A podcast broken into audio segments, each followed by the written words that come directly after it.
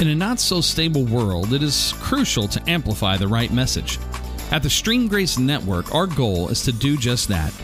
We are adding to our stable of podcasters every month, and we are growing. This is where you come in. We want to share in that growth. If you are a small business owner looking to grow your business, we'd love it if you'd consider allowing one of our podcasters to endorse you, your products, or services. The best part is that endorsement will never stop running in any episode it is a part of, ever.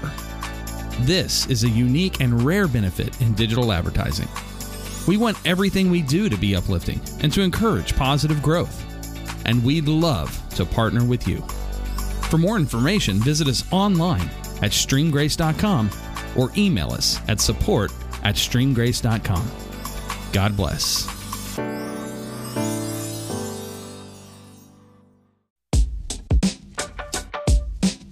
You're listening to the Stream Grace Network. Thanks for joining us on the Renewed You podcast. We're here to help you discover how mental, physical, and spiritual health combine to help you live your best life. We want to give you hope, tools, and encouragement because the world needs a renewed you. Now, here's your host, John Yule. Hey guys, welcome to the Renewed You podcast. So glad to have you today. Um, this morning, our podcast is sponsored by New Life Church. We want to encourage you to visit their website at new life o k c dot org. It's a new church that's coming to South Oklahoma City in early twenty twenty-one. We thank them for sponsoring today's podcast. Uh, today, we're going to talk about living a simple life. So far, we've been talking about mental health, spiritual health, and physical health a little bit. Today, we're going to talk about how important living a simple life can be when it comes to helping us experience the best life. Now, listen, a simple life isn't about seeing uh, how little we can live with. That that's a poverty mentality. Really, a simple life is learning how to efficiently live with the things that provide the best results for our life. And sometimes that's less stuff, and sometimes that's just changing stuff in our life. Like, for example, uh, some people, they get to a stage in their life and they realize their house is too big for the season that they're in, and they will downsize their house in order to live a simpler life. But there's actually all kinds of ways that we can simplify our life to help us live more successfully and just have a better experience at living. Today, I want to introduce you to two friends of mine, Jason and Delenn. They are joining us via FaceTime uh, from Arizona, and uh, they are just a unique couple. Jason, I recently met and just have a connection with this guy. So, Jason, thanks for joining me today. Thanks for having me. And Delenn, I have known for a long time. And again, recently we got reconnected, and um, she actually has an album out uh, that you could get on Spotify and Apple Music. Y'all to check it out. Uh, Delenn, thanks for joining us today. Thank you very much. I only know you as Johnny, so that's what I'll That's all right. That's all good. Um, and uh, I do want to start off by saying this couple has a fantastic YouTube channel. Uh, my wife and I have watched, I think, almost every episode, unless they've put one out in the last couple of days. Uh, and uh, I want to encourage all of you to check it out. It's called Our Not So Perfect Life, and it's a channel that you can get on YouTube. And um, it, it's a great Uh, it's a fun show as they just show you kind of their journey, and we're going to get into how that all has come about in their life. I want to start off with Jason. Jason, why don't you just give me a high overview on your life and uh, kind of what's been up with you lately? Yeah, man. Um, so I graduated from the School of Hard Knocks, and uh, I, I graduated valedictorian. um Yeah, just uh, I mean, I've I've had uh, quite an array of a career. Um, you know, I was an electrician. Uh, did a little bit in the ministry. Uh, I've been a professional sports photographer for uh, a decade. Uh, so that's how I started my photography career, and um, it just really kind of opened up a lot of doors of opportunity for me. And then, kind of when everything flipped upside down with how the world is currently, uh, we just made sort of like a pivot and started creating videos. Uh, instead, we create videos for ourselves and create content videos for uh, other organizations. And um, I really believe it was because of my experience in the sports industry and doing photography there that I was able to kind of learn on the job. I was yeah. so unqualified, but you know, just a, just a guy that would go out and do it. Now, let's just start right here, because you told me a little bit before uh, about that story. Dive into that, how, how the uh, sports photography thing came about. Because one of the things we've talked about on an earlier podcast is that most of us don't really realize that the the doors of opportunity swing on the hinges of relationships. And sometimes uh, there are relationships that we can have in life. We have no idea what they may be opening for us later on down the road. Just, just tell them a little bit about how that happened for you. Man, that's really just so true. Um, it's so interesting how my sports photography happened. So I was actually without a job, and I was shooting virtual tours for like real estate places and, you know, different things like that. And I was shooting a virtual tour on a guy who, who owned a luxury yacht up in Michigan, and he would take clients out on this yacht, and he would use it as like a way for him to, to like close deals, you know? And I didn't know who he was or anything like that. I didn't know what he did for a living. Uh, so I went out there and we had a lot of fun. We laughed. You know, I kind of treat every person, client, whatever, the same. It doesn't matter how little or how much you have.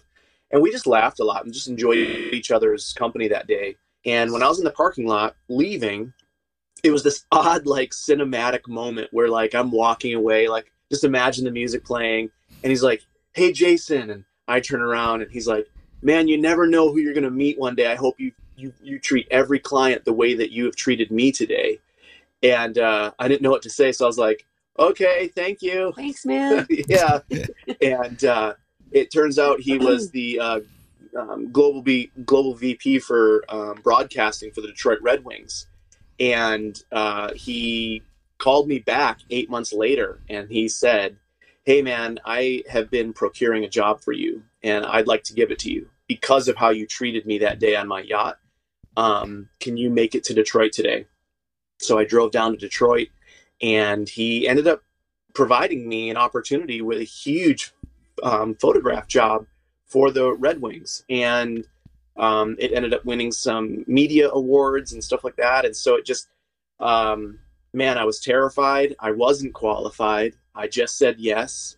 I actually went out and purchased a bunch of equipment to make sure I could uh, do the job better than what I even knew how. I Googled a lot, like how to take pictures. So you really didn't have any experience, or very no, little? No, actually, no. I well, not in when, that industry. Yeah. So like when I was taking pictures, when I when I won when I won the contract to start taking photos, I literally went home and Googled how to take pictures. Like I knew how to take pictures with a camera, but I had no idea professionally how to shoot images whatsoever. I knew nothing about composition or framing or anything like that. I just what I thought looked good, and I would just take pictures. So you started taking pictures, and yep. uh, what what job did he procure for you? So I did this massive, like four thousand image job of the of the inside of what was then called the Joe Louis Arena, and basically the the job that I did was I would create. Um, I don't know how to. I would paint a picture with my pictures and, and create a sense of environment um, in a live game setting. And what it would do is it would it would help like places like Verizon or T-Mobile or Sprint or Mercedes. It, the pictures I would take would help share the story about why they want to spend a quarter of a million dollars on a piece of inventory. Right. So I'm not going and shooting, you know, like LeBron James or any of those guys. Like I'm going to shoot the venue itself, but in a live game setting. And the and the pictures I take tell a story about why inventory pieces in a in a sports arena are so valuable. So from that one job, did you get others? Yeah, so it was kind of funny because I was actually sitting on my couch. Uh, it was in December. I was literally by myself, and I pick up the call, and it was the Cleveland Browns next. They're like, "Hey, we heard about what you did with the Detroit Red Wings. Are you busy?" And so I like I put the phone down for like a second. I was like, "Yeah, let me check my calendar." And I like held the phone away from me, and I was like, yeah, it looks like my calendar's clear. I can be there. And I was like, I was just a chump kid with a camera, you know, and I, I had no idea what I was even getting into. And, and then it just really started to snowball. A, a marketing company picked me up, and um, I've been with that sports media agency uh, since day one. And um, what's really great about that too is I've, I've been so loyal to them, and they've been loyal to me. We've never signed an exclusive agreement between each other. Uh, and we have always just taken care of each other real well in business. And yeah. I think that that's rare in today's day and age, but I'm really fortunate for that. So one little job that you weren't even expecting to become anything major, right, turned into a major opening for your life. It turned into a, a complete pivot in career for the, for my life. And really, you know, to be able now to say ten years later that I've photographed for every major sports vertical and probably every major sports team that you could even name across the industry, um, is a resume that I would have never in a million years have thought, like, if someone had said to me twelve years ago, you're going to shoot sports and you're going to shoot for every major team that you can imagine, I would be like, no, I'm not. And um, so it's really humbling, right? Yeah. And uh, I just learned and continued to, you know, try to improve myself in that craft. And the same kind of was with video as well. And if we can get into that later too, about how, how it is I kind of even came to sure. shoot videos, even like for our Not So Perfect Life YouTube channel, how, how that kind of came about okay. as well. Well, I want to pivot to Delenn here in just a minute, but uh, I just want to ask you, I want to give you a chance um, right here. Um, we are still in the midst of a culture that is in incredible flux uh, because of the craziness that is going on in our world at this time. I mean, here we are about to the Christmas season of twenty twenty, and um, there's a lot of uncertainty. Um, and yet you are talking about seasons in your life where you were uncertain and things, how, how just chance meetings uh, kind of allowed you to pivot into a new direction. So to those that are listening today who are wondering, can I really ever change my life? Um, uh, what would you, in just with no prep time at all to write any notes, Gosh. come on, man, what would you say to someone who is struggling like that and knows they've got to make a change in their life? They don't know what that's going to look like, but at least they're open to it. What, what would you say to them to encourage them in this season of our life right now? Oh man. Okay. So I really wish you would have given me this question earlier. no, no better um, time. But look, man, instant in season and out of season. I'm hitting you yeah. out of season. yes. Yeah. No, really. So there's actually two pieces of that, that question that I can answer, and I'll, I'll make them very quick. One is stay the course. Like you, you absolutely, if you start veering from course to course to course and just jump from what you know into something you don't know, um, there can be catastrophic fallout from that. So currently, stay the course. When I was shooting photography, I was shooting virtual tours and real estate stuff. I didn't like it, but I stayed the course. I had no idea that this guy was going to call me. That phone call came eight months after I shot his yacht. Had I just jumped So it, w- wait, it wasn't like immediate. So no. Okay. So no. wow. Okay. That was an eight month gap between the, the day I shot his yacht and he says, Jason, you never know who you're going to meet. And I thought, this is weird. Okay, thank you. Eight, eight months later, he called me and said, because of how you treated me. So I would say to somebody, stay the course, stay the course with what you're doing. The second thing of that is pursue your passions on the side, right? Like really pursue passion, and how you can pursue it is maybe not by doing it, but by learning the craft of it. Right? If you want to learn how to build stuff, if you want to learn how to take pictures, if you want to learn how to do uh, play the guitar, play the guitar, stay the course with what you're doing, but pursue those passions on the side. And I think if you can do both of those things, but the first one, stay in the course, do it and do it with all of your might. Mm-hmm. Doors of opportunity will open up, and you'll have chances to share your story with people. You will, whether it's someone at a grocery store or whether it's a close friend, or maybe somebody that you didn't think you would, you know, be able to connect with and have some sort of contact with. Start to share those passions, but stay the course. Do well with what's in front of you. Do the very right. best that you can, as if you were doing it for, you know, like God himself. If you yeah. were doing, if you were a janitor, be the best janitor that you could absolutely be, as if you were cleaning God's bathroom. and stay the course and know that through that consistency. Sure. And if you, you know, your, your doors of opportunity absolutely can open up. Man, I did not know, I, or at least I don't remember that eight month gap when you told me yeah. that story the first time, but that makes it even more powerful about how that we've got to, we've got to be very intentional about how we treat every single person right in front of us. We have yes. no idea what, in, I mean, you obviously made an impact on this guy who is probably used to uh, walking in circles way bigger than you were involved in and making major deals. And yet this young guy treated him in such a way that stood out among all the other power players in his life. And he went to right. bat for you for months to set up that job for you that eventually became that opening. And sometimes I think that we look at people in who they are now and we, tr- we do, we treat people differently based on what we think we can get out of the situation. Um, in our, in our network, we call those transactional relationships, um, relationships that are here just as long as you can do something for me, we're in relationship together. But the relationships that change our lives and change other people's lives are the ones where we are mutually benefiting each other and, and we're there for the long haul. And yeah. I just think it's great that this guy's still in your life. And I think that's a great uh, story for everybody who's listening. Treat everyone great. Treat them like they're the key to your success because they are. Stay the course that, that you're going. Don't give up on what it is that you're doing. And then pursue whatever it is that's driving you, pursue those passions on the side. Um, and then just wait for, for God to open things up or opportunity to come knocking at your door. Yeah. yeah. Great stuff right there. Hey, I want to pivot to a uh, young lady that I met. I'm not even going to say how many years ago.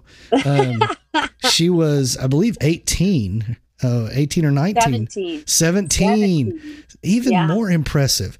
Um, this young lady uh, made an impact on my life and my wife's life um, to a, to a point that um, uh, we actually invited her, told her we'd we'd make a place for her in our little apartment if she needed some place to live.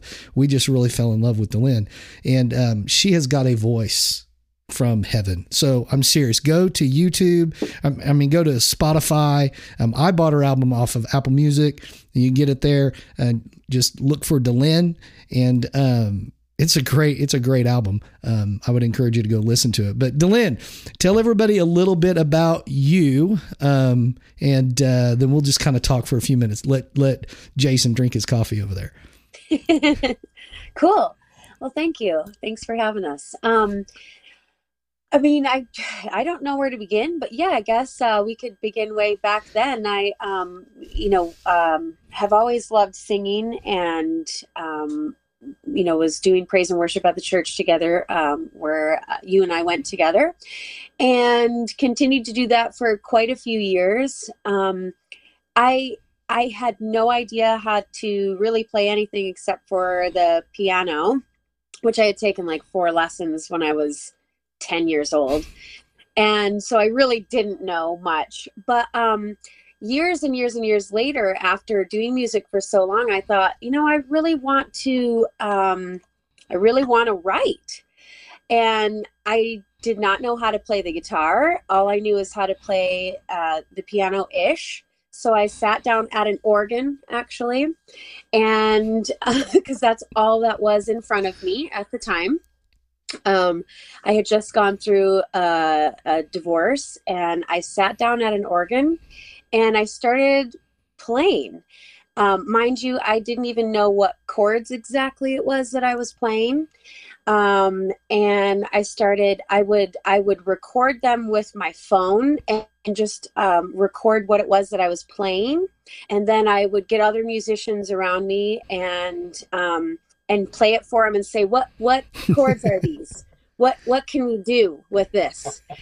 And, um, I picked up a guitar and started teaching myself. And I went to YouTube as well and, um, just started learning songs that I liked. I heard somebody say, hey, if, if you want to learn how to play an instrument, find songs that you really love and you can go on YouTube and you can learn how to play them. So So I did. And again, I had no idea what I was even playing. I was just watching what they were playing on the screen. And then I would put my fingers there and play it.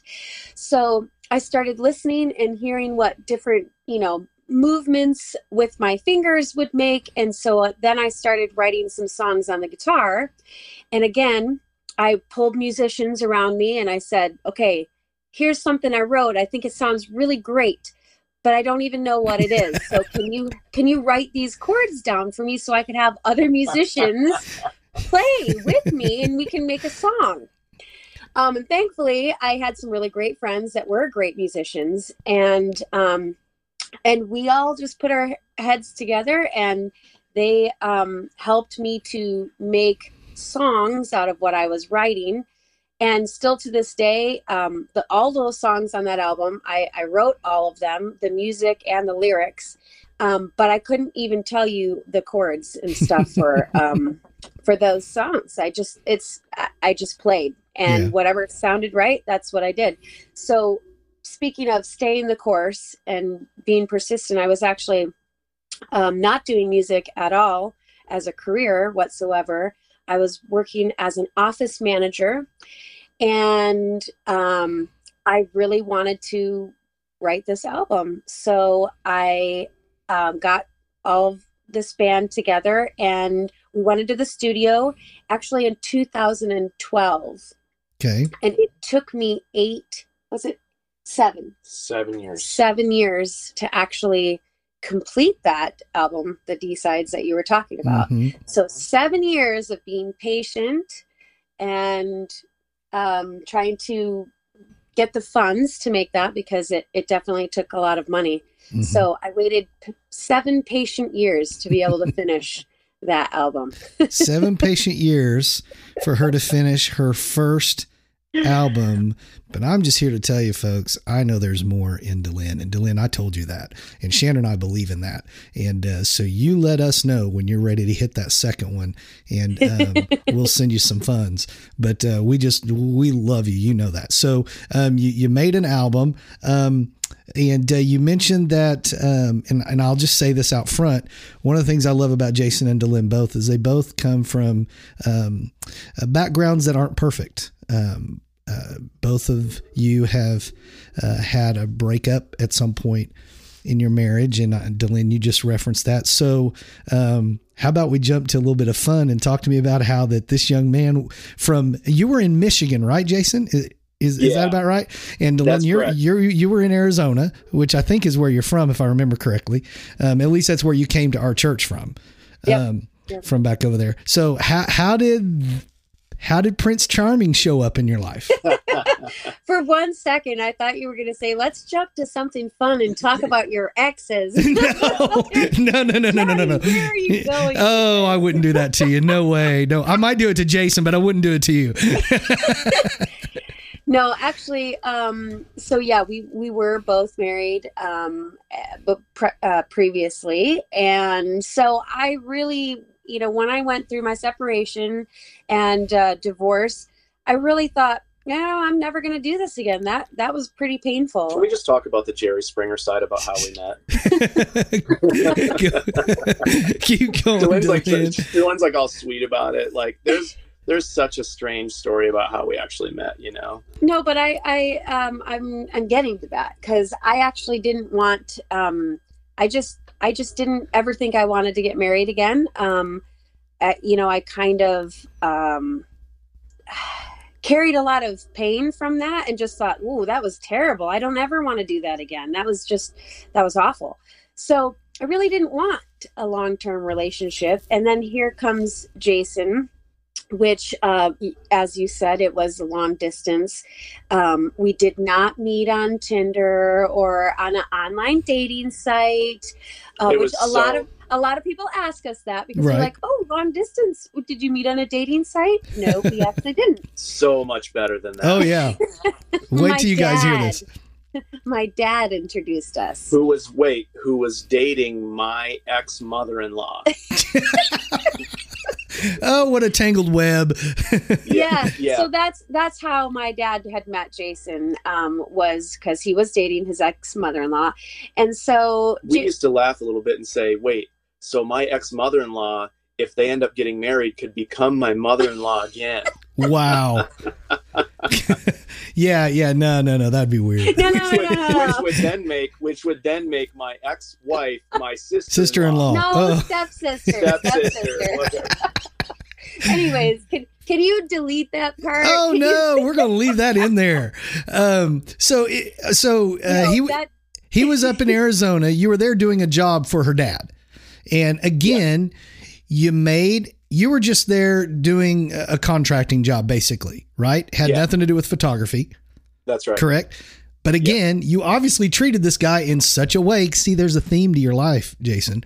You treated this guy in such a way that it made such an impact on him that he comes home and begins to tell his daughter about this guy, to which Delenn, who's not interested at this point in long-term love, is, is how, how, how serious were you about letting this guy get in touch with you? Did you give him your number? I mean, like most people do, what, what did you do? No, no, I was, it, my dad pr- kind of like kept pestering me for about a month, actually saying, go, can I just give him your number? I just think you guys should talk. You just have a lot in common. He's a great guy. His kids are so cute and they're so well behaved, and your kids would pre- just talk to him. No, dad, no, no, dad, no. So finally, after a month, I said, you know what, dad, just so he would quit, quit pestering me about it. I right. said, um, just give him my email address. Your email. Talk about My the email. Talk about the digital cold shoulder. Who checks their email anymore? Yeah, yeah. So just to get my dad to stop, I told him, sure, give him. And, and my dad actually, he, he this is how he did it too. He goes, this guy loves music. I just want to share your music with him. I think you should just mm-hmm. share your music. He would love it. And I said, fine, dad, give him my email and and then I'll share my music with him. And so our first conversation, he's like, yeah, your dad said you do music. And I was like, yeah, here you go. Here's some music, you know, and sent it his way. And so then we started talking via email, via like email, p- pen pals. Yeah. Yeah. yeah. Like pen pals. And, um, and then after, I don't know, a month or two of that, he says, you know, it's kind of hard. I don't really check my emails that often. Do you mind if I, I get your number? And I was like, oh, okay. So I gave him my number, but we just text messaged even still after that. That's how mm-hmm. guarded I was. Um, so we only text messaged, uh, for probably another six months after that. Like only text message conversations. Hey, what kind of peanut butter do you like? Chunky or creamy? What's your favorite cereal? Uh- but you were so guarded because just the pain that you had come through, and and you you didn't want to risk getting hurt again. Is that fair? Correct.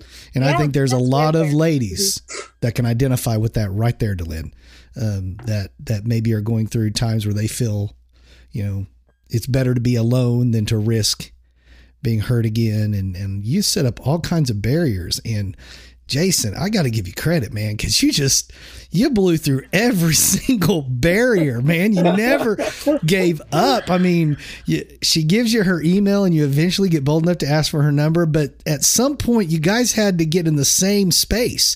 H- how did that happen? Well, so it was never really intentional to be like, I want to be with this person. And right. I think that's what was so beautiful about it. Yeah. Because as much as, you know, her dad was like, man, you really got to, you know, you need to meet this guy. And he, you know, he would say to me like, geez, I really want you to meet my daughter. We both were kind of standoffish. I mean, she was next level standoffish. I was like, yeah, sure. yeah. I was like, yeah, sure. You can, you can give her my number. Uh, I live in Michigan. She lives in Arizona. That's about as safe as it could be. And, and that's where I, I had left it. And, and so when we started talking, it was only really just about, friendship. Yeah. yeah, it was just about, you know, creating a friendship and creating, you know, it's, this was an intriguing conversation. I had never met someone that was so interesting to talk to, right? And peanut so, butter. Chunky or creamy. yeah, peanut yeah, exactly. butter. exactly. But but I mean, we would we would talk about silly and stupid things yeah. like that, all the way down to like deep, meaningful, spiritual. Spiritual thing, yeah. And and so it was just one of those things where the conversation just really lent itself to, I want to talk to this person again. I want to talk to this person again. I want to talk to this person again. And so that's really how it started. We formed a friendship. We created a bond in that way far before there was ever like, hey, we should consider dating. Yeah. And, and even at the point where we, we met for the first time, it was still very much, um, very much friendship building. And so he uh, full had, disclosure, that was a game changer for me. He had, he had a job um, in San Diego and was going to have a layover in Phoenix. And so he said, hey, Um, I got a job coming up for San Diego and I'm going to have a layover in Phoenix. It's only about a twenty minute, fifteen, twenty minute layover, but at least we could say hi and put a face to the conversation because we had not ever seen each other. So yeah, no pictures being yeah. taken, selfies. Right. So uh, I said, okay, that's a safe space. It's a, you know, airport full of people. It's only going to be for fifteen minutes. Sure. Why not? Um, let's meet. So we met at the airport for the first time. And so I'm there and I, I'm walking up the concourse and there was like, I swear to you, there was fireworks going off behind her. There was like the pinwheel of sparklers going off. And like, I floated up the concourse. Oh, yeah. Right? I was like, my God, this woman is absolutely beautiful. And then I gave her a hug and she smelled so incredible. I was like, what, where, where has this woman been? And so we start chatting, and about ten minutes into the conversation, she's like, look, man, I'm a mom. Uh, your plane got delayed, so you're going to be in a layover for the like next four hours. Yeah, it turned, some... you have to tell that important part, because it turned from a fifteen-minute visit to the flight actually was delayed from San Diego to Phoenix. Yeah. So um, it was not his fault. It was the plane's fault. And once he landed in Phoenix, the other flight had already left. So then he had like a six-hour layover. Right. So and how fault, was Dylan ready for that? The... No. And I said, hey, I got to go pick up my kids from my ex-husband. So if you'd like to um, stay at the airport, you can, and maybe we'll come back and hang out in the concourse, or you can come with me. So I was like, you can leave the airport? So she's like, yes. I was like, all right, let's go. So literally the first time I meet my now wife, friend then, I go meet her kids and the ex-husband mm. in the parking yeah. lot. Yeah, yeah. That's juicy stuff. Yeah. Right We're there. teeing it up for you right yeah. now. Yeah, and uh, uh, how how were you feeling during that whole thing, Dylan? I mean, Jason's oh, seeing fireworks. He's on. floating. He's fine. But how were you feeling? Um, it was it was not the same for me. Um, I was just kind of nonchalant, like, oh, cool. Yeah, she was like, oh, huh. He's nice. oh, he, it's so it's so neat to actually like put a person yeah. to this. So, um, yeah. So for me, it was just like very, very nonchalant, and I, I, um, I mean, I enjoyed meeting him, and yeah. it was, you know, it was great to be in the same space after we had been talking for all these months sure. and, and building this friendship. So it was really neat for me, but it wasn't. It wasn't the same experience as he had. So when did that, when did those, when did things start changing on your end? When did you start, start thinking, man, maybe there's something here, Dylan? Um, well, after we met, we started talking on the phone actually. Um, cause we had never spoke on the phone before that.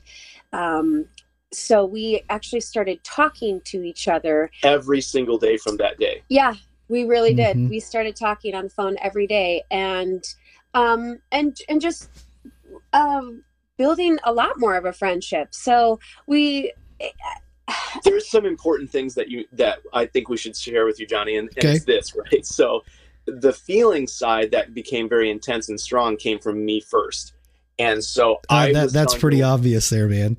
Yeah. So and for I those of you that can't, I know you guys cannot see this couple, but Jason is not exaggerating when he says Dylan is a beautiful woman. And she's, but she is not just, she's not just physically beautiful. Dylan carries beauty inside of her. She carries a grace inside of her that, that just it, it exudes from her. So Jason, you were right on with what you said about her. Yeah. Yeah. So I said, hey, Dylan, we're on the phone today. I'm like, something's happening right in here. And I'm like circling around my chest and, and I'm like, I, I, I, I really think that something's happening. And she's like, you're such a good friend. And, friend and I was zone. Like, I was like, oh my God, I'm in the friend lagoon. Yeah. I'm like, no, this is, this is horrible. This is going terribly wrong. Actually, I think he literally said that. He's like, oh, so this is the friend lagoon then, huh? And I was like, yeah, that's a great thing. I, I said, I, This is not a bad thing, Jason. Don't don't act like this is. I'm like, that is a, a very good thing. You are in my friend's circle, and that is a really important thing, you know, because mm-hmm. I, I have all kinds of acquaintances, but very few that are really close friends, and we were becoming very close friends. And I said, no, that that's actually a, a really good place to be. Trust me. And in my previous marriage, I wouldn't say that we were actually friends. Um, and so for me, in any relationship, I wanted to, to actually be friends. Um, and so, so to have that, so I wasn't trying to like shove him out. I was saying, no, this this is a really good place to be. Trust me, it's the only place you want to be right now. Yeah. She said that, though. I did hear I in do. the background in my house. Wah, wah, yeah, wah. Sure. But eventually, eventually, obviously, because I want to, I'm, I'm setting up the next phase that I want to go to, listeners. So eventually, though, the ice broke, and. Yeah. Um, eventually, uh, you guys obviously connected and believed, um, yeah. for both of you through your pain or whatever, that God had brought you guys together. That, Absolutely. And, and, um, but I think just from everybody listening to your story, that your YouTube channel title now makes complete sense, mm-hmm. because so many people, uh, we compare ourselves to others. And we always think, or it's often that we do, we look at another couple or another family and think, oh, they've got the perfect life, or they've got the perfect marriage. And in reality, the most honest thing we could ever say is, hey, none of us have a perfect life. You know, right. Life is what we choose to make it as we come together with our baggage, with our pain, with our hopes, with our dreams. And, and we shove those things together, and we work hard together to make life happen. And, and that really is the title of their YouTube channel, Our Not So Perfect Life. And in just a minute, I want to segue into how you guys got into the traveling thing. Um, I do want to give one more plug, just so everybody knows that in the description of this podcast, you're going to get both a link to Delenn's album. We're going to put that in there uh, to where you can go and get it. And, um, I want to encourage those of you that are listening to go ahead and buy it. Okay. Don't just Spotify it. Go the extra step and buy it. Um, and we're also going to put a link into their YouTube channel, um, Our Not So Perfect Life, so you can catch up with this incredible couple and kind of see uh, what life is like for them. So you guys get married. Um, you both have kids, um, and, and what have you.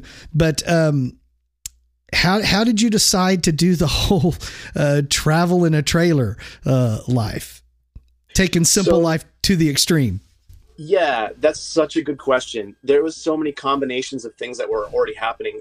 First and foremost, real quickly, that's something that Dylan and I have always wanted to do. Yeah. We knew that when we would be without the responsibility of raising kids on the daily, that we wanted to hit the road and travel.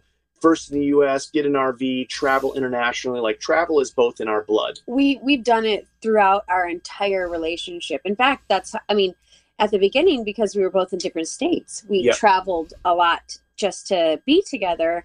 And right away from the beginning, we started traveling, and we knew we wanted to keep life as simple as possible. Yes. And um, in our minds, in our mindset with raising five kids, um, being a blended family, having lots of um, exterior things that, that life just brings with life. Um, and we knew we needed to keep things simple in our relationship. Um, staying the course, you know, making sure that God was involved, like a lot of just very simple basics for our relationship. So once the opportunity came up, um, because see, we've already graduated our two oldest, right? And so our, our youngest guys, when everything was kind of blowing up, they've already known that in we, twenty twenty, in, let's make yeah. sure that that's what we're yeah. referring to. You're yeah. talking about the Corona issue that's yes. affected all of us. Yes. And so when all of those things happened, and of course, you know, being a sports photographer, my industry immediately dried up. You know, she was working for the Humane Society. The things that she was doing there dried up. So we went from having, you know, employment to having no employment. And we thought, this may be the best time. And when our two little guys were like, well, we want to go on adventures with you. Right. Why, why wait till we're gone? Can we do this now? And so it really caused us to stop and think about, wow, maybe this is maybe this is a reality right now. So we spent some time behind, behind closed doors, really giving it some thought, a lot of research. And when we decided to sell our house, we knew we were going to sell our house, but we hadn't yet had a plan of getting into an R V. And to be clear, we knew we were going to sell our house in twenty nineteen. Mm. So we had already made that decision prior to, you know, coronavirus and everything taking place. We had already decided we are going to sell our house and we're going to simplify in in a lot of different ways. So when we did that, and then the boys came to us, and then kind of just little pieces of the pie just started falling into place, right?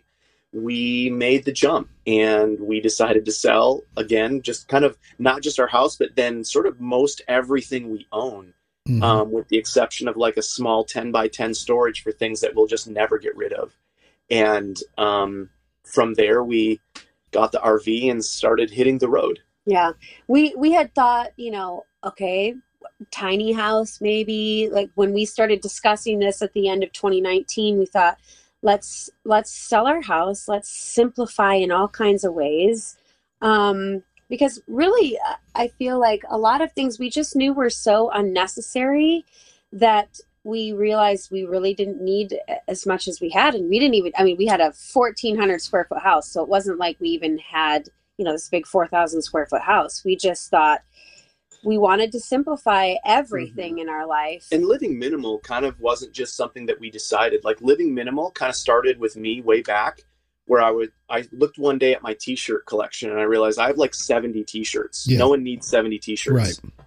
And so I whittled it down. And then I started living like, okay, if I buy a new t-shirt, I'm one's going out. So one in, one out. And then I started doing it with a lot of other things in our in my life. And then Delyn started doing it with things in her life. And it just sort of became over many years, not not right. something overnight, right. many years where we adopted not really minimalism, but just the idea of uh, we don't need excess. Right. We need what we need. And that's what we need. Right. I think we started learning that, too, as we were traveling, because we would take our kids and go travel for three weeks. And you'd be surprised what you can live off of with just two bins on the top of your car. Right. Yeah. Or backpackers. We're huge backpackers. Yep, so we would when, go. when you hike, you know, thirty, forty miles into the wilderness, you have to carry everything. So you realize the first time you go and you're like, I'm taking this, I'm taking this. And then the next time you backpack, you're like, I'm never taking that yeah. because I have to carry that like eighty miles round trip. Like, no. Right. Yeah. Yeah.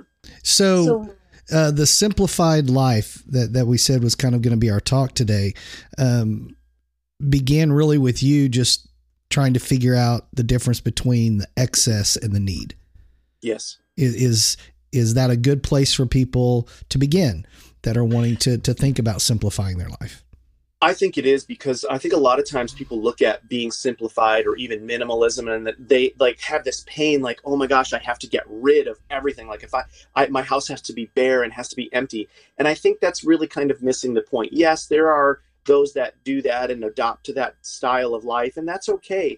But if they really want to simplify, then they have to ask themselves the question, what is bringing value to my life? Do I really genuinely need this? You know, and those can be hard questions to answer, right? One of the last things that was honestly the hardest to get rid of, this is a stupid, like most embarrassing thing to admit. I have tools because I like to fix things, okay? And if you watched it on one of our mm-hmm. YouTube channel episodes, I literally, even in the R V, had like nine different of the same kind of screwdrivers, like flathead. Like, who needs nine different flathead screwdrivers? Well, even in an R V, I decided that I needed that. And it was like, it was just such an eye-opener, Johnny, because I went through like all this massive minimalism change and, and reduction and stuff, but yet still clung on to screwdrivers, you know? Mm.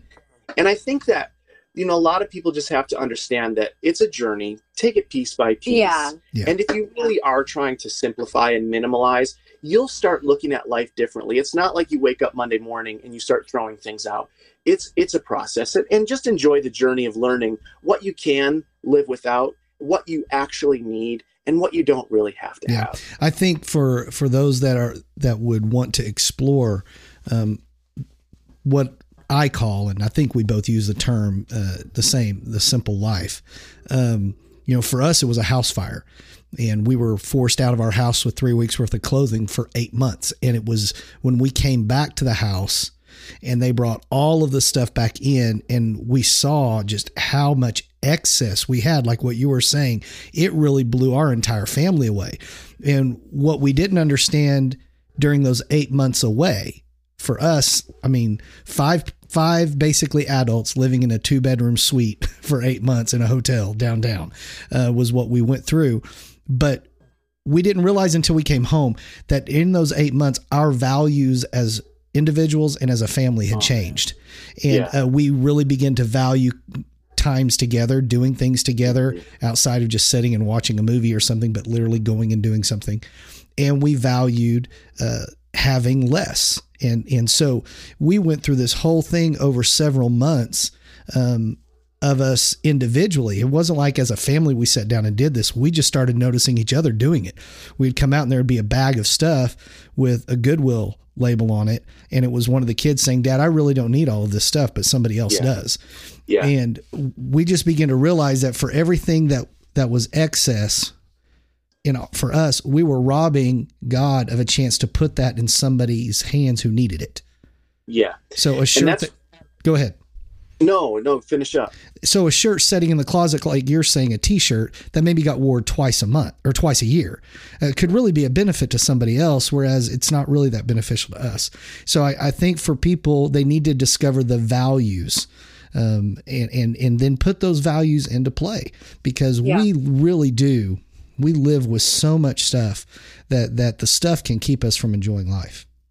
And that's really when we set off to do our Not So Perfect Life YouTube channel. We kind of just were not doing it for the fact of like, hey, notice us, but we wanted to give our kids the experience of life, and really not just the mundane of the, like the rat race inside of the city, but we wanted to experience life, right? Experience history, go touch, you know, the mountain, go touch where a war once was back in the Civil War, go walk the streets where this, you know, famous thing happened, and actually like experience those things firsthand. And so documenting it for us sort of started out like, we want this for our, our, our life, just to see it, to, mm-hmm. to remember it. And then when we realized how valuable this could be to other people, to encourage and inspire others, that's when we saw like, whoa, there's an opportunity to help someone, another family, another couple, learn to experience life differently, even though they don't maybe even have an R V. Right. But where can they experience life in their own neighborhood differently, to be inspired to see things in an encouraging and a different perspective, you know? Well, I th- I think that's exactly what is happening, and that's why I'm putting the link in the description. And I would encourage everybody to go and watch a couple of episodes. Um, I'll tell you one of my favorite ones outside of the the one that you were kind of referencing there, where you were fixing the slider on the R V. Um, honestly, though, one of the ones that stands out to me the most was the ones where you went to Washington to the apple orchard, and um, you got the uh, what was it? Was it the Canadian honey? Is that mm-hmm. what that was? Am I yeah. remembering that correctly? Yeah. And yeah. seeing your family. I think you were with your mom. Is that yes. correct, Jason? Um, seeing yeah. your family walking through those groves, doing that shopping, and your boys being there, the young boys, just a great expression of what family in a simple way should be. And so many times we talk about excess in our life of the stuff in the house, but we also live in excess with a busy schedule. And yes. we, we run from one thing to the next, and we miss these opportunities of exploring life and the world that God created with our kids. And I think you do such a wonderful job of putting that on display. I know, Jason, you work a lot on those videos, but I think it's funny that a photography business that you kind of happened into that you didn't know anything about, uh, combined with both of your love for travel, has now produced a channel that can inspire people in ways that maybe you didn't even think they were going to be able to. Um, but, uh, so guys, go and watch this. I'm serious. And so I know, I know you guys said that you lost your jobs and that kind of spurred this, but you're living in an R V, man, that still costs cash. So w- what did you get involved with to help make this possible? Well, um, Actually, we, so simultaneously, right at the same, right in the same time that we were deciding, okay, we're selling our house, we're not exactly sure yet what, what we're going to do from there. Um, we have some friends that were starting a project um, called the FAM Project, and it's all about family awareness, and they want to literally create a movement, which is the FAM part, family awareness movement, that is talking about some of the things you just now brought up, which is, hey, like disconnect to connect, disconnect from the right. things that you are plugging yourself into, devices, work, life, yep. you know, and uh, like, for instance, I literally last night we worked on something that we put out together. And it said, um, some some days the most productive things you will do will look like this. And it was a father and a son playing checkers together. Right. Yeah. And the point is, we're kind of allowing life to just pass us by without being intentional, without being aware of the investments that we're making into our children, the investment we're making into our relationship, you or know? A lack of it, because we allow other things to dictate our time. Right. And the, the, the popular saying, the grass is always greener, you know, right. wherever else. Well, we often say the grass is greener where you water it. And that goes for all of your relationships, everything that you're putting yourself into, wherever, whatever you are watering, that's where it's going to be green. And that might be your work. And honestly, I, I personally feel like everything that's happened and taken place with twenty twenty, there's actually quite a lot of positive benefits that have came from it. I agree. Um, yes, with a lot of turmoil, if you will, um, but it has literally put the pause on the society that we've created that is busy, busy, busy, busy, busy, busy, busy. And it's forced people to slow down. I mean, places are closing early again. Places are, you know, people are actually working from home and being able to not have an hour long uh, commute to work each day. And, you know, they're, they're able to be at home. So I think that if you can, If you can really stop to look and see, hey, these are the most important relationships in my life right now. And it won't always be that way. Your kids grow up and they move on.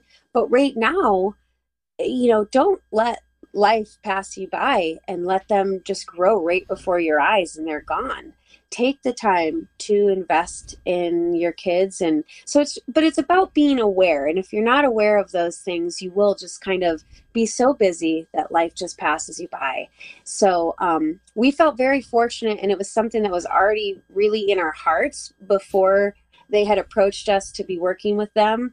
And so what we create content for them because it really is who we are. And so yeah. it kind of comes out of us naturally and we're able to do that from the road. And so once we had um, gotten involved with that, we realized we can do this from anywhere in the country that we are. Yeah. And that, that doesn't change, you know, who we are, no matter where we are. And they're cool with us being able to, they're fully aware of what we do. They right. always ask us on every Zoom call, where in the world are we? And so right. they're very much a part of and supportive of what we're doing. Our, um, so, oh, I'm sorry. I was just going to say our kids are even involved. We ask them about some of the st- the content that we create, and they've helped us create memes and, you know, because we want to have their their mindset even invested in this and being aware about what, what a family is. So if we were to put a link, which I plan on doing, in the description also to the FAM Project, um, which is something I can tell those of you that are listening today that you really need to get involved in this podcast. I mean, in the, the YouTube channel, Our Not So Perfect Life, and um, check out the FAM Project, because there's some great information in there that can help you um, restructure, reorient, rediscover family values that really can make your family time come alive. Um, but just quickly, if, if someone was to go to the FAM Project, uh, how could they find some resources that could help their families regardless of where they are? There's a section um, right on the front page of the website. As soon as they go on there, the fam project dot com, go to this section called articles. And in there, um, you know, Dylan and I spent a lot of time writing all of the blogs that you will see there. And in those articles, it really outlines like how to have a better relationship, how to enjoy your your family game night, what to do for a family game right. night, how to reach and talk to your teenager. Like, how in the world am I supposed to meet and be able to speak with my teenager when I don't even know how to spell Snapchat, much less use it? Right. And so, you know what I mean? Like, and so there are so many parents that feel just completely lost in a meme culture, in a, in a culture where kids are just constantly like this right in front of their device. And so we really, we walk through like things with parents on a realistic like level, not scholarly. Like, mm-hmm. remember, I graduated from the School of Hard Knocks. Mm-hmm. So I talk to parents, and so does my wife, via street sense. Uh, we're street smart. We want to just ha- ha- give practicalities yeah. to what, what can you even do when everybody's at home? What, right. how in the world, if, if, you know, let's say another, you know, the school's shut down again. How in the world can I do this without losing my mind? Right, or right. getting arrested. Right. You know, um, so it's really all about uh, connecting in the relationships that you have. And so looking at the articles would be, I think, the very first thing, because there's lots of different resources and ideas there. Um, and a cool piece to probably worth bringing up is we're working really hard um, on something coming out in twenty twenty-one called the, is it, I don't want to butcher it, but I think it's the Family Survival. The Family Survival Summit. Yeah. It's a summit where uh, we pulled, we pulled speakers together from all over the country. Uh, professionals in the industry, people who are just like kind of like us, couples like us who just live life and have a level of influence, and they're pulling them together to kind of just help parents launch twenty twenty-one. Yeah. Like put the dumpster fire of twenty twenty behind us. Right.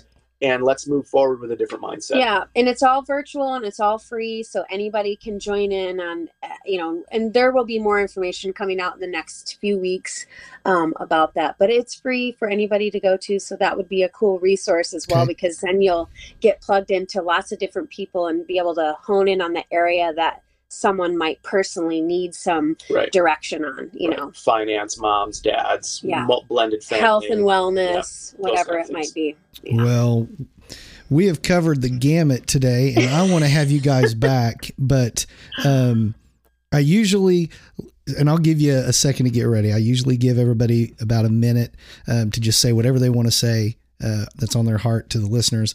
But I want to do this right now, um, that, uh, and this is going on record, um, but Jason and DeLynn, God put you in our life, and Chandra and I pray for you regularly. Ever since that night at Chili's in Oklahoma City, we pray for you, and wow. um, we are going to find some way to get you involved in our life and what we're doing at New Life, whether it's some kind of a focus weekend where we can time it with you guys to come in and just talk. There are so many broken people from marriages that are broken that don't believe they can find happiness again. And if they spend any time with you, oh my word, happiness is what you make it. It it doesn't just happen. It, it, it's what yeah. you make it. And, um, you guys are such a blessing, and I love your YouTube channel. I pray that God just continues to expand it, um, and that, that you just continue to influence um, people to live life in a simple way that is Christ-centered, but is very practical. You know, we've got a lot of perfect, come on, Jason, we both are in the ministry, um, you know, and Delin is too, but I mean, we've all been around professional theologians. And I believe that twenty twenty, while, while all the preachers were saying twenty twenty is a year of a vision. No, I think it was a year of vision correction. And I think from this point forward, uh, beginning right now, practical theologians are going to be what God is going to begin using in great ways. How can you take things and put them in practical steps that can help people experience the life God desires them to have? And I just tell you, man, I bless you. I love you guys. And I'm honored that you were, you were here today. But now I want to give you a minute uh, to say anything you want to say to any, anybody out there. Words of encouragement. Go. Um, well, I'll, I'll go first. I'll just be real quick. Um, you know, when I was a youth pastor back in the day, I used to say a phrase all the time, and I never really realized the impact of it until I started fleshing it out in my own life. And it was this: wherever Jesus went, life happened.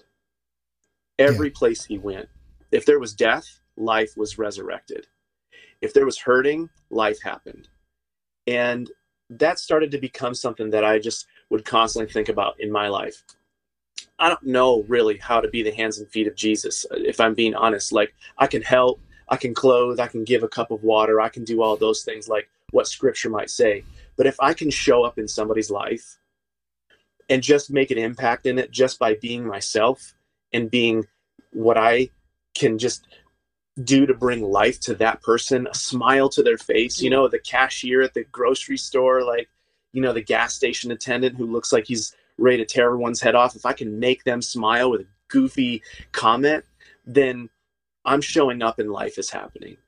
And, you know, just for me as a dad, as a husband, as a friend, someone in this community of the world that I live in, you know, I get to travel all over the country, and, and I'm really fortunate to be able to do that. We work hard. We don't have silver spoons. We're not trust fund babies. We work hard for everything that people see out online on our channel. But even then, electronically, if I can meet someone electronically through our face on our channel, and we can bring life to them, I can bring life to them, then I am effectively walking out and being the hands and feet of Jesus. And, you know, that is really valuable to us. To just wherever we go, life shows up. Amen. Delin? Well, I think the I would just share what's impacted me the most um, through all the ups and downs of everything. And that is just do the best with what you have right where you're at. Mm. Um, and that doesn't mean that you have to be the best anything, but just do your best with what you have right where you are. Because then no matter what any of those circumstances are, um, you know that you're just putting forth the best effort that you can with what you have where you're at. And I think that um, that really is just a principle and something that has inspired and encouraged me to not feel like I have to get to a certain place before I can be a certain thing or do something. It's it's looking at right here and right now, and how can I just do the best with what I have, no matter what that is, even if it looks like it's not much, you know? So that's what I would say. Well, I think those are some awesome words. And uh, I, again, want to thank you guys for being with me today on the Renewed You podcast. Check out the links in the description to go to their YouTube channel and learn about Our Not So Perfect Life. Also, there's links in there to Delin's album. I encourage you to get it on Apple Music. And uh, there's also a link to the FAM Project where you can go and get practical insights on how you can live a simple life with your family. Thanks again for listening today. Thanks, Jason. Thanks, Delin, for being with us. We'll have you guys back. All right. Have a great day. Live the renewed year life.